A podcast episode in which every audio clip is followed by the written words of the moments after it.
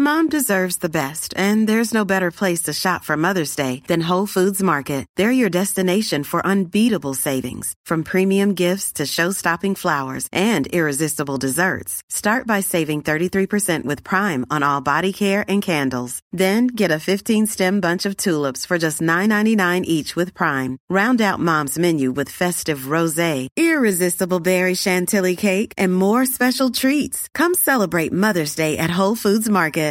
Here's a cool fact. A crocodile can't stick out its tongue. Another cool fact, you can get short-term health insurance for a month or just under a year in some states. UnitedHealthcare short-term insurance plans are designed for people who are between jobs, coming off their parents' plan, or turning a side hustle into a full-time gig. Underwritten by Golden Rule Insurance Company, they offer flexible, budget-friendly coverage with access to a nationwide network of doctors and hospitals.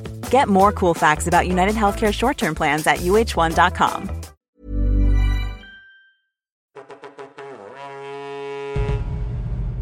When Diplomacy Fails presents. Hello and welcome to When Diplomacy Fails. Hey guys, welcome to When Diplomacy Fails. Welcome to When Diplomacy Fails. Hello and welcome to When Diplomacy Fails. Hello and welcome to When Diplomacy Fails. A project 5 years in the making. The Franco-Prussian War. The 7 Years' War. Of the When Diplomacy Fails special on Napoleon. The Crimean War.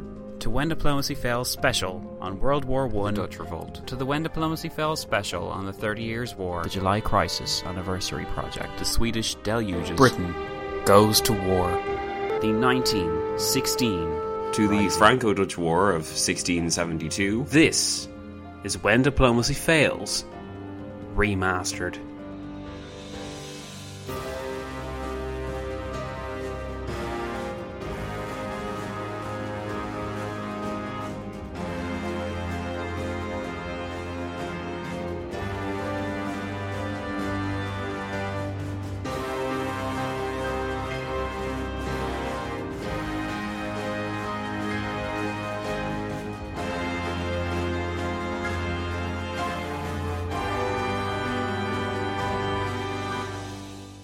This is the second part of When Diplomacy Fails' remastered look at the Russo-Japanese War, which originally aired as one episode on the 1st of June, 2012.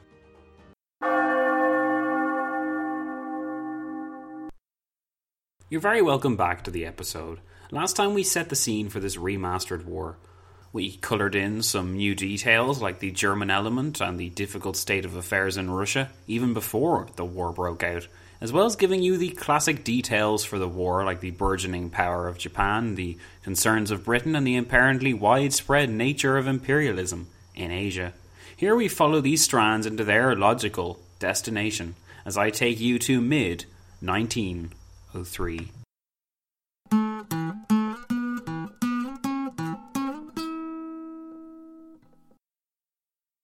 If you believe the doctors, nothing is wholesome. If you believe the theologians, nothing is innocent. If you believe the military, nothing is safe. Lord Salisbury. Over July to October 1903, Japan and Russia entered negotiations on the future of Manchuria and Korea. Japanese hopes were high. They focused their energies on persuading Russian dignitaries of the importance of Korea to Japan. The Russian Tsar was unenthusiastic when it came to Japanese diplomacy, though. He was clinging desperately to his old power base and needed something to increase his popularity with his subjects. Nicholas II procrastinated when it came to negotiating with Japan, and Japanese foreign dignitaries became irritated with the frequent snubs and delaying tactics. Japan's government did not believe it could force Russia out of Manchuria, so it put all of its energies in diplomacy and finding a solution peacefully. Nicholas hesitated, though. Was peace really the best option for Russia? The Tsar was assured by his foreign minister that he could take all the time that he wanted when it came to Japanese diplomacy. I mean, what was Japan going to do? Invade Manchuria? Roman Rosen, the Russian ambassador to Japan, said in 1903, after yet more negotiations broke down, that all we need to prevent war is one flag and one sentry in Manchuria. Russian prestige will do the rest. That attitude is baffling nowadays, of course, especially from the mouth of Russia's ambassador to Japan, but the common belief at that time was that, when it came down to it, Russians and other European Caucasian nations were simply inherently better than Asian ones. It was racism at its best, and we've seen the Japanese espouse their own Asian brand of racism too, but in this case it made the Russians blind to the storm that was about to envelop their empire. When viewing Russia's naval strength, the Tsar and his staff were confident that Russia would easily win any naval battles that ensued. The Russian naval staff reported that, "Our plan of operations should be based around the assumption that the defeat of our navy is impossible." Big navies and large battleships were a European affair involving intense science and mathematics. The ambassador to Japan reasoned, "What do the little yellow monkeys," as he put it when reference to the Japanese, "know about any of that?" As it turned out, the Japanese knew quite a lot. On the 13th of January 1904, Japanese plans for the negotiations were sent to the Russian Foreign Office. By the 4th of February, the Russians still hadn't replied. Japanese diplomats were tired of Russia's delaying an excuse for the lack of results. The Russians moved more troops across the Trans-Siberian Railway to reinforce Manchuria in the previous days, and the Japanese believed that Russia was moving against her. She severed ties with the Russian Empire on the 6th of February 1904, forcing out Russia's ambassador in the process. Russia, still even at this stage, was insistent that Japan would not dare declare war on the largest, strongest empire in the world. I can only imagine the Russian Tsar's expression when he learned of the attack on Port Arthur 2 days later. Perhaps he thought it had been a mistake or a case of an officer getting overexcited. But the Japanese had seen the flag in Manchuria. They'd seen the Russians swagger around and lull themselves into a false sense of security too. The Japanese had launched a preemptive strike against the largest land-based empire in the world.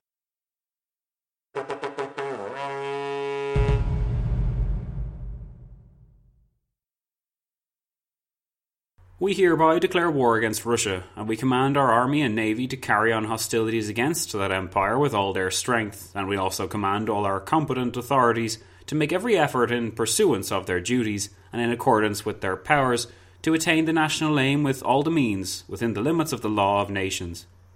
The Japanese High Command on the 8th of February 1904. The Japanese attack on the Russian fleet at Port Arthur was a reaction to events which had been allowed to spiral out of control by the Tsar. The Russian navy based at Port Arthur began fighting back, but the preemptive strike had badly damaged the Tsarvich and Retvizan, the heaviest battleships in Russia's Far Eastern theatre, and the 6,600-ton cruiser Palada, the biggest cruiser Russia possessed in the Far East, so in one swoop the Japanese levelled the playing field, at least momentarily, in the East. The Russian Baltic Fleet, on the other side of Russia's massive empire, was being prepared to move out to sea, though. It was definitely strong enough to defeat Japan's alternatives, so St. Petersburg thought. The Japanese High Command acted fast. After attacking Port Arthur, they landed troops at Incheon on the Korean peninsula and began consolidating their hold on Korea by moving steadily up the peninsula. By the 26th of April 1904, the Japanese had advanced to the border of Korea with Manchuria along the Yellow River. The Russians guarding the crossing had a 170-mile front to hold. There was only 21,000 troops that the Russians could field in the area, though. In the Japanese case, they had 42,000, and they could concentrate on one particular spot along the line.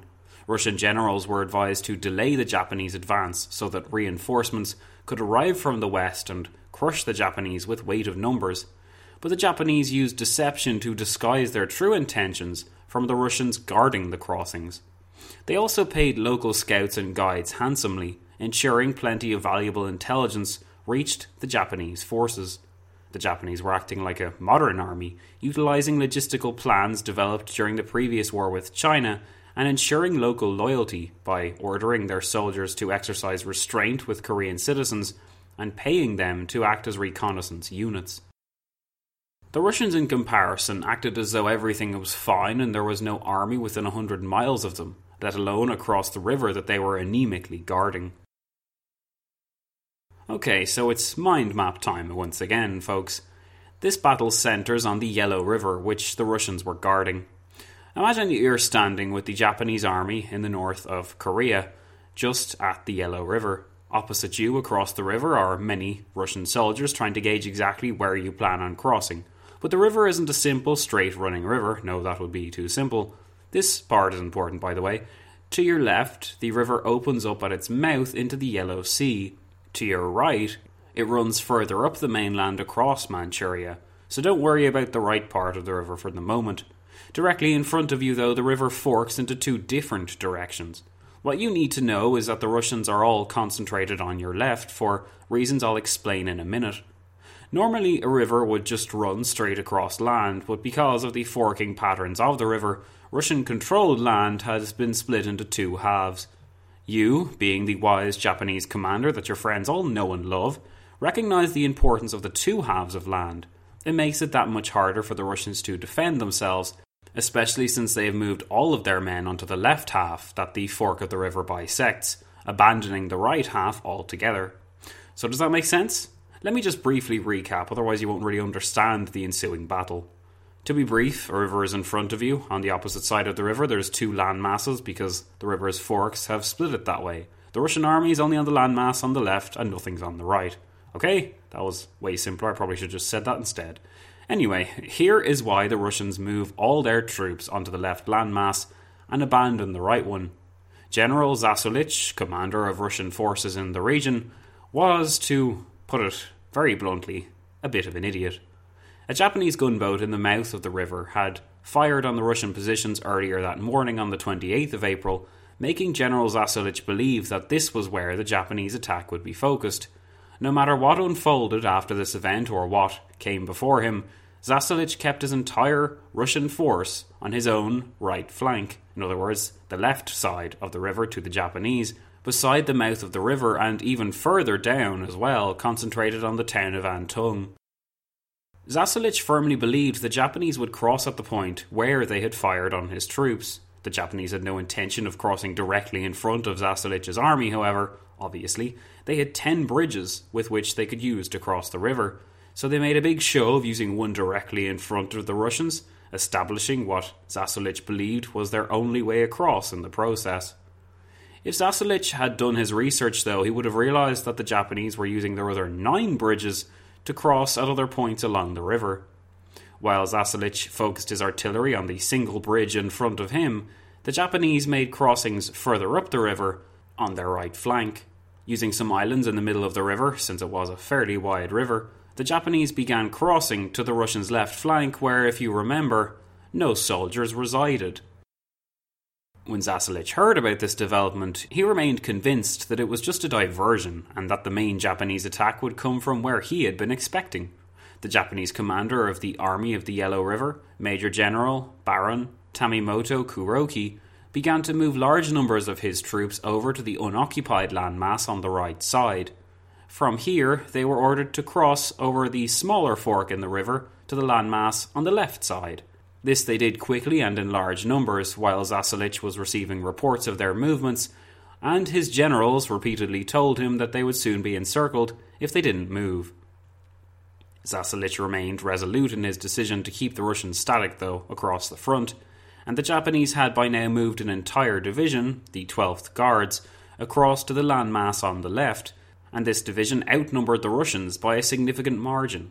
While the Russians' left flank was under stress, the Japanese mounted their second attack, this time mounted across the islands of the centre of the river. Yet still Zasulich remained convinced that his forces should remain concentrated on his right flank. The Japanese gunboat was still visible to Zasulich in the Yellow Sea, firing every now and then to remind Zasulich of its existence. Zasulich himself showed zero ability to adapt to the situation. It wouldn't matter how big his right flank was pretty soon because the Japanese were overrunning his centre and left. Then the 12th Guards Division, fighting the Russian left flank, brought up their own artillery. Remember those Krupp cannons used by the Germans in Episode 1? Well, now the Japanese had them, except better versions of them, courtesy of German arms deals. The cannons ripped through the Russian left flank, enabling the Japanese to mount massive infantry charges against the battered and beleaguered Russians. As the Russian flank failed on the left, Zasulich was at this stage considering moving some of his troops from the centre to reinforce, while still holding on to the majority of his forces, including his reserves, and Cossack cavalrymen on his right flank. The attack on the right flank would come, Zasulich assured himself, and it had to come soon because, hey, that boat was there and it keeps firing on us. Kuroki, for his part, did nothing to discourage Zasulich's belief that a Japanese attack would come against the Russian right flank. He even massed some troops in full view of Zasulich as he had them to spare. Zasulich really should have got it by now, though, that if you see the Japanese clearly doing something, it's because they want you to. It's not like you've uncovered a huge Japanese secret. Zasulich was receiving grave news about his left flank. The Japanese had crossed from the islands on the river to actively attack the Russian centre itself as well. While this was happening, the Japanese had finally routed the Russian left flank, meaning that the troops attacking the left flank of the Russians were now free to attack Zasulich's centre, and to make matters even worse for the Russians, they were also being attacked from the rear. Kuroki was becoming perhaps a little bit overconfident though, because he ordered a mass attack on the Russian centre. The Russians' centre was better reinforced than the Russians' own left flank had been, and it initially seemed as though the Russian centre would hold. Then the Russian cannons, of which there were few, as they were concentrated in the right flank, wouldn't you know it, were knocked out by their Japanese counterparts, and with this the Russian centre began to flee up the hills, to the defensive position that Zasulich had been advised to regroup on hours earlier. The Japanese were now crossing the river at every area except for the right flank that Zasulich was so favouring.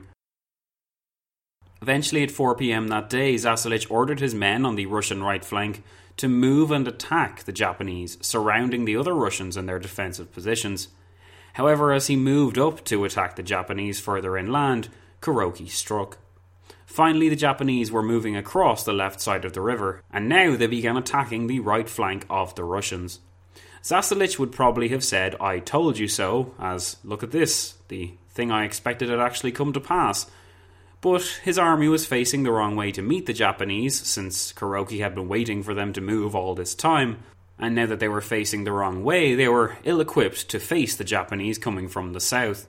Now moving inland to relieve his surrounded army, Zasulich ordered the unfortunate 12th Siberian Rifles Division to hold the Japanese advancing from the south while he broke through the Japanese encirclement to the north and relieved his troops. Are you still with me? I know it's a tad confusing, guys, but just picture this if it helps. You are Zasulich. North of you is a large Japanese army surrounding your remaining forces, which are dug in defensively in their fallback positions. You have to get to them and relieve them, but to your south is another Japanese army. So you split your forces, leave the Siberians here, and you move to save your army in the north.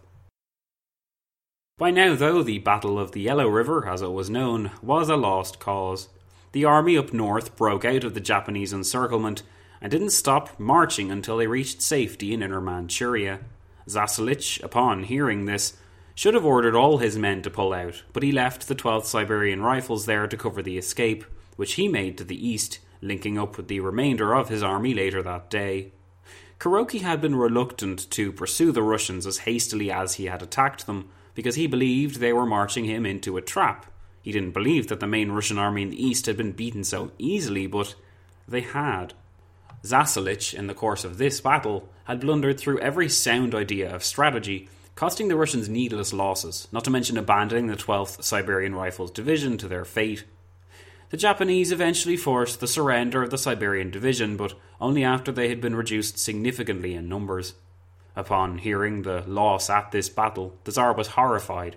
Russian prestige had not done the rest, as the Russian foreign minister had believed. Rather, Russian prestige had been completely shattered. For the first time in the modern era, a Western European power had been beaten soundly by an Asian power.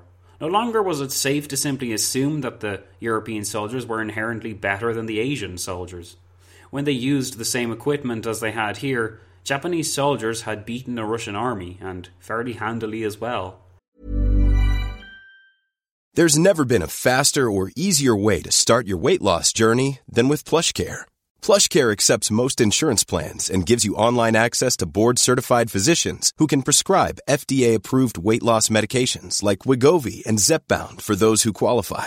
Take charge of your health and speak with a board-certified physician about a weight loss plan that's right for you. Get started today at plushcare.com/weight-loss. That's plushcare.com/weight-loss. plushcare.com/weight-loss. Mom deserves the best, and there's no better place to shop for Mother's Day than Whole Foods Market. They're your destination for unbeatable savings. From premium gifts to show-stopping flowers and irresistible desserts, start by saving 33% with Prime on all body care and candles. Then get a 15-stem bunch of tulips for just $9.99 each with Prime. Round out Mom's menu with festive rosé, irresistible berry chantilly cake, and more special treats. Come celebrate Mother's Day at Whole Foods Market. Planning for your next trip?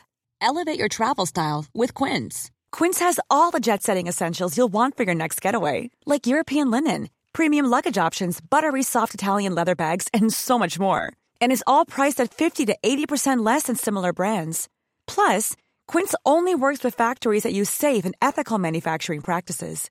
Pack your bags with high-quality essentials you'll be wearing for vacations to come with Quince. Go to quince.com/pack for free shipping and 365-day returns.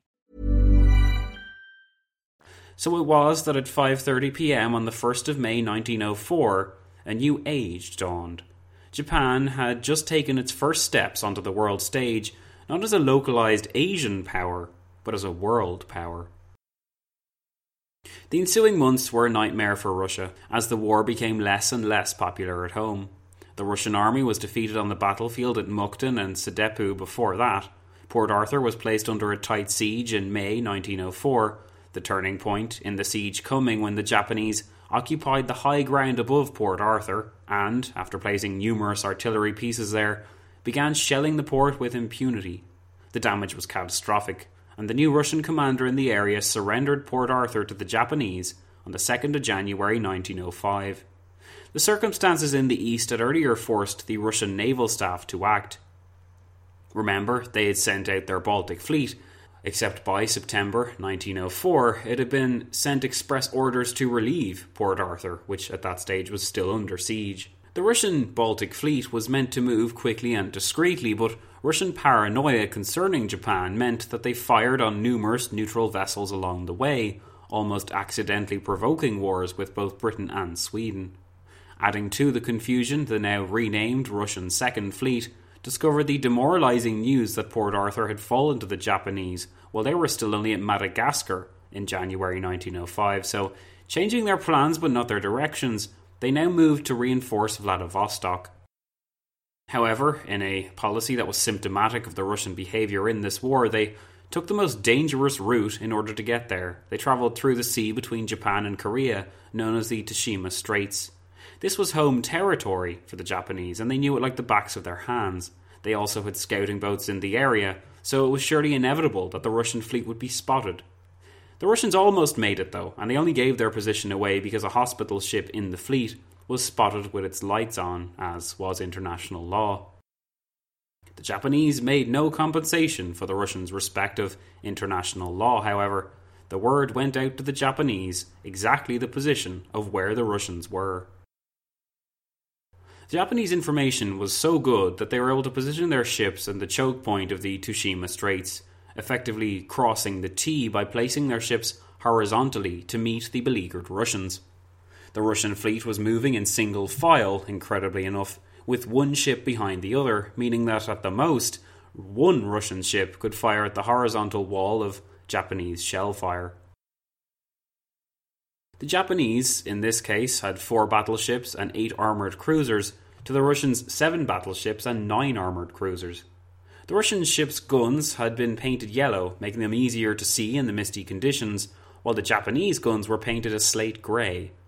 In other words, nothing stood out from the mist for the Russians, but their own force was like a tightly packed, luminous snake, minus the fangs, and the Japanese had every advantage. Once again, the Russians' prestige didn't do much good against such difficulties. They lost 5 of their 7 battleships and 6 of their 9 cruisers. The Japanese suffered a damaged torpedo boat and 110 men killed. In his book, 50 Battles That Changed the World, author William Weir called it one of the most lopsided naval battles in history. When news of this disaster arrived, the Tsar had to sue for peace. The Treaty of Portsmouth, mediated by Theodore Roosevelt, was signed by both sides on the 5th of September 1905, cementing Japan as a world power. Russia rescinded its claim to Manchuria, which gave Japan a free hand in Asia. The Tsar then looked inward as he attempted to assess the damage to his reputation, both at home and abroad, and revolts exploded across the empire, as the people of the Russian Tsardom demanded reform and an end to the feudal absolutism which they felt held their society back.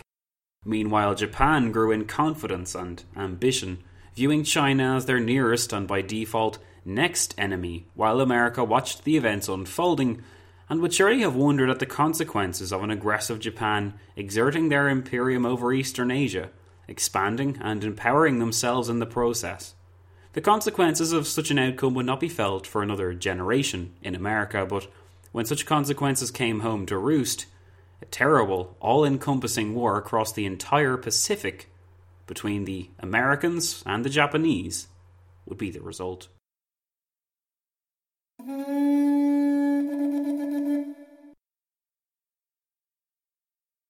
Long-reaching consequences aside, the immediate results of the war were more obvious. Russia had lost two of its three major fleets. Russia had been totally defeated by a previously unknown and unconsidered country, at least in its own government. Russia was now both militarily and domestically in trouble. What nobody knew at the time was the long-term results of the war.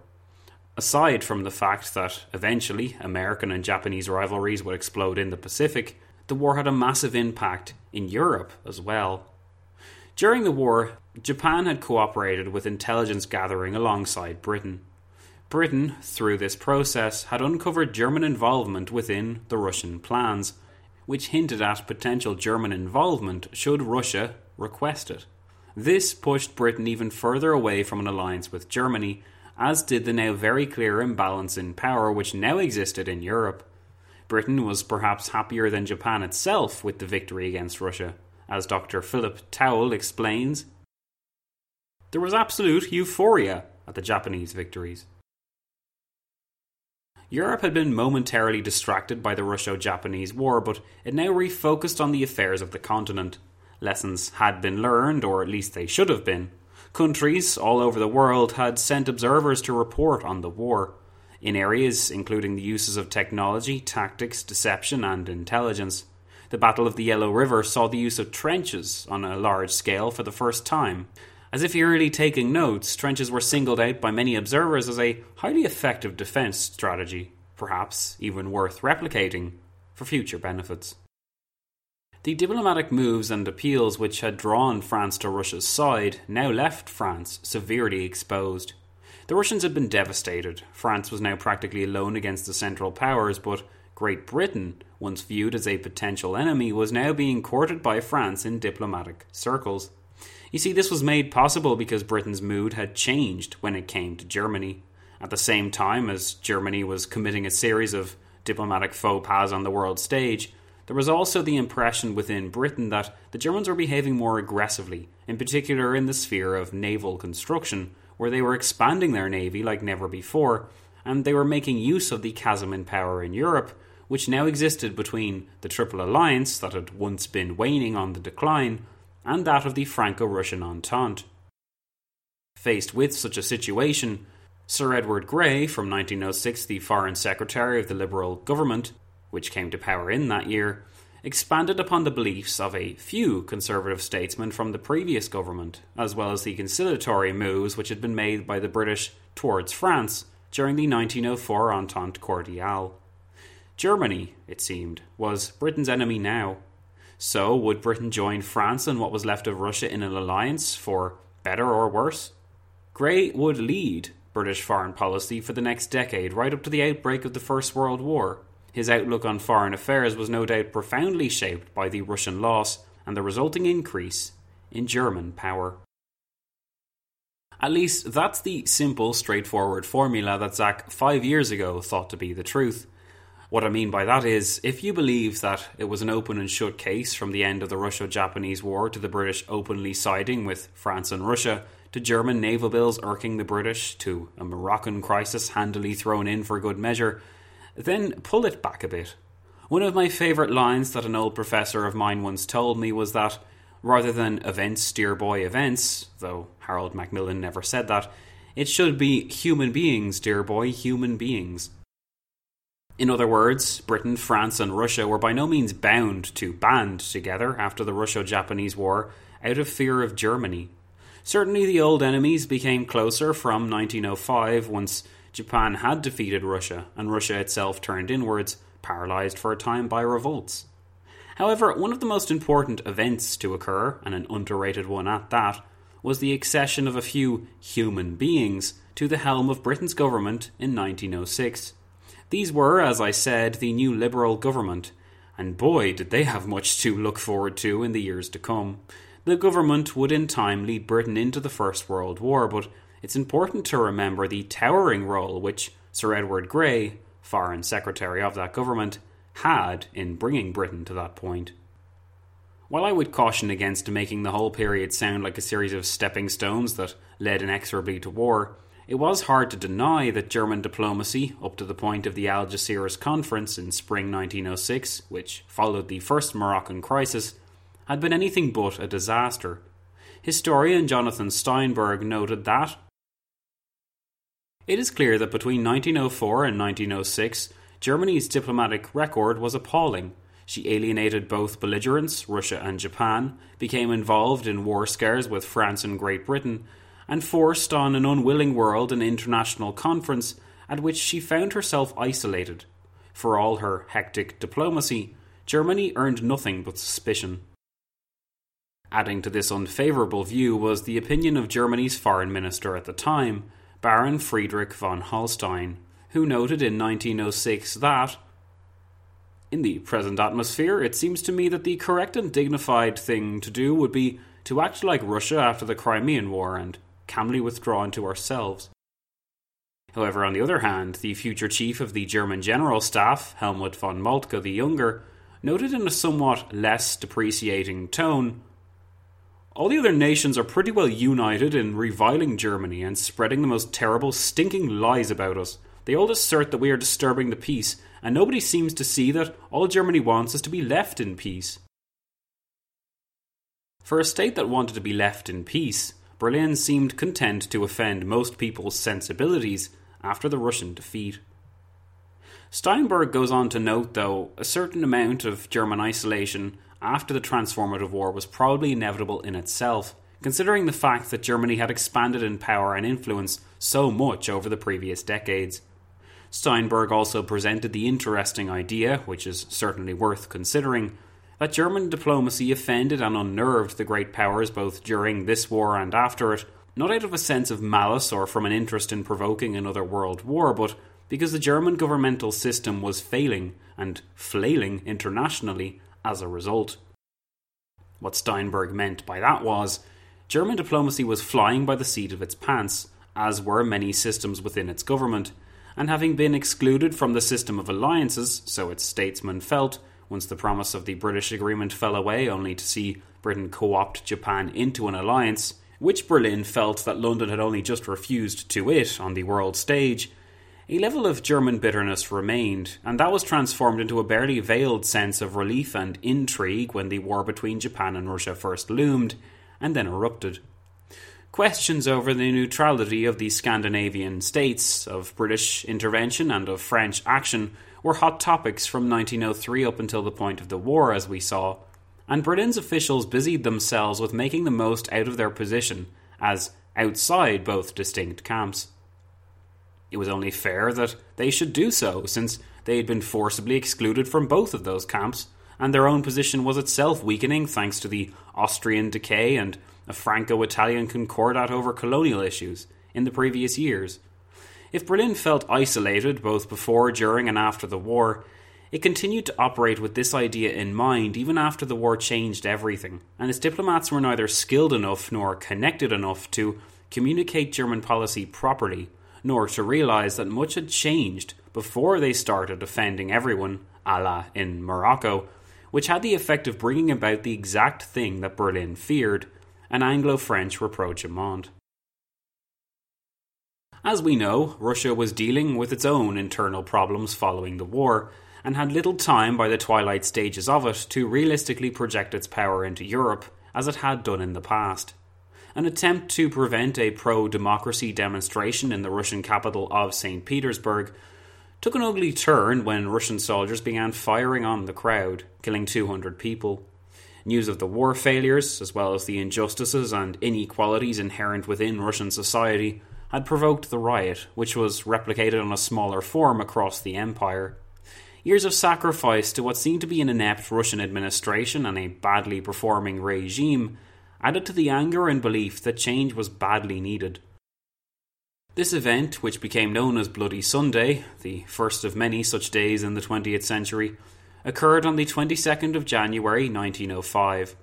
As the reluctant Tsar dragged his heels and refused to act, St. Petersburg felt forced to implement mild reforms to appease the rioters. A parliament was promised and greater individual rights granted.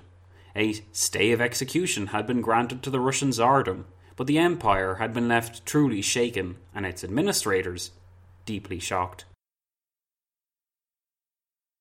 Dr. Stuart Leone reminds the listener not to exaggerate in their minds the condition of the Japanese victory when he writes, "At the end of the war, few among the army leadership had any illusions about the limited nature of Japan's victory. There were far too many dead and wounded, and, as expected, no indemnity. The result was a growing fear amongst Japanese officers of social unrest, public disaffection, and of radical thought infiltrating army barracks. It would have been physically impossible for a small nation like Japan to extract the tribute it desired from a relative behemoth like Russia. But I would argue that, in this case, Japan's conditions of victory didn't necessarily matter. What mattered was the fact that it achieved victory in the first place, because of what the defeat meant for Russia. Japan was likely unaware of just how many chain reactions or dominoes it had set off or pushed over by defeating Russia, but the Japanese would have known that the world was changing. It was only 50 years before that an American ship intending to open Japan up to Western trade and influence had appeared in Japanese waters. Now those same American ships were upgrading and reacting to Japanese moves, and some were even looking nervously over their shoulders at what the Japanese were doing. It was a striking turnaround in ideology and technology, notwithstanding the incredible psychological impact which a victory over a Western power had on the Japanese empire and people. Japan had arrived, and it had changed everything. For a critical period in Europe, because of the Japanese victory, Germany became the boogeyman which Russia had once been. To a British political scene, keeping a guarded eye over all that went on across the world, this apparent changing of the guard changed, in turn, their entire policy. It remained to be seen how the new Foreign Secretary, Sir Edward Grey, would act, but initial impressions already suggested that he was about to redefine what it meant not just to conduct British policy, but to be a British statesman. From our past work, we know the influence that Grey was about to have, but in the incredibly altered world that the Russo-Japanese War had just ushered in, it was impossible to know precisely how the next few years were destined to progress. And that, folks, has been the remastered episodes on the Russo-Japanese War. I hope you guys enjoyed it. Let me know what you think through the usual channels. Did you miss the Russian accents as much as I missed using them? Well, probably not, and I don't blame you. I'm gonna go now. Thanks again so much for your support, guys. Please remember, be fit when you're thinking of ways to support this podcast. Visit the website, wdfpodcast.com, and you know the rest. Become a patron, subscribe, all that kind of stuff. You're doing it so well, and I really, really appreciate it. You guys are the best, and this is perhaps the best unwrapped present I've ever given anyone. So you're welcome, and thanks again for being such a great history friend. Thanks very much for listening, guys. Take care, and I will see you all soon.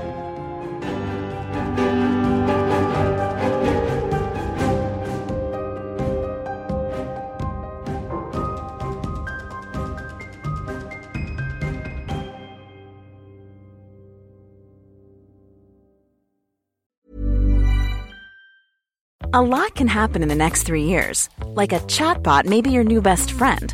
But what won't change? Needing health insurance. UnitedHealthcare Tri-Term Medical Plans are available for these changing times.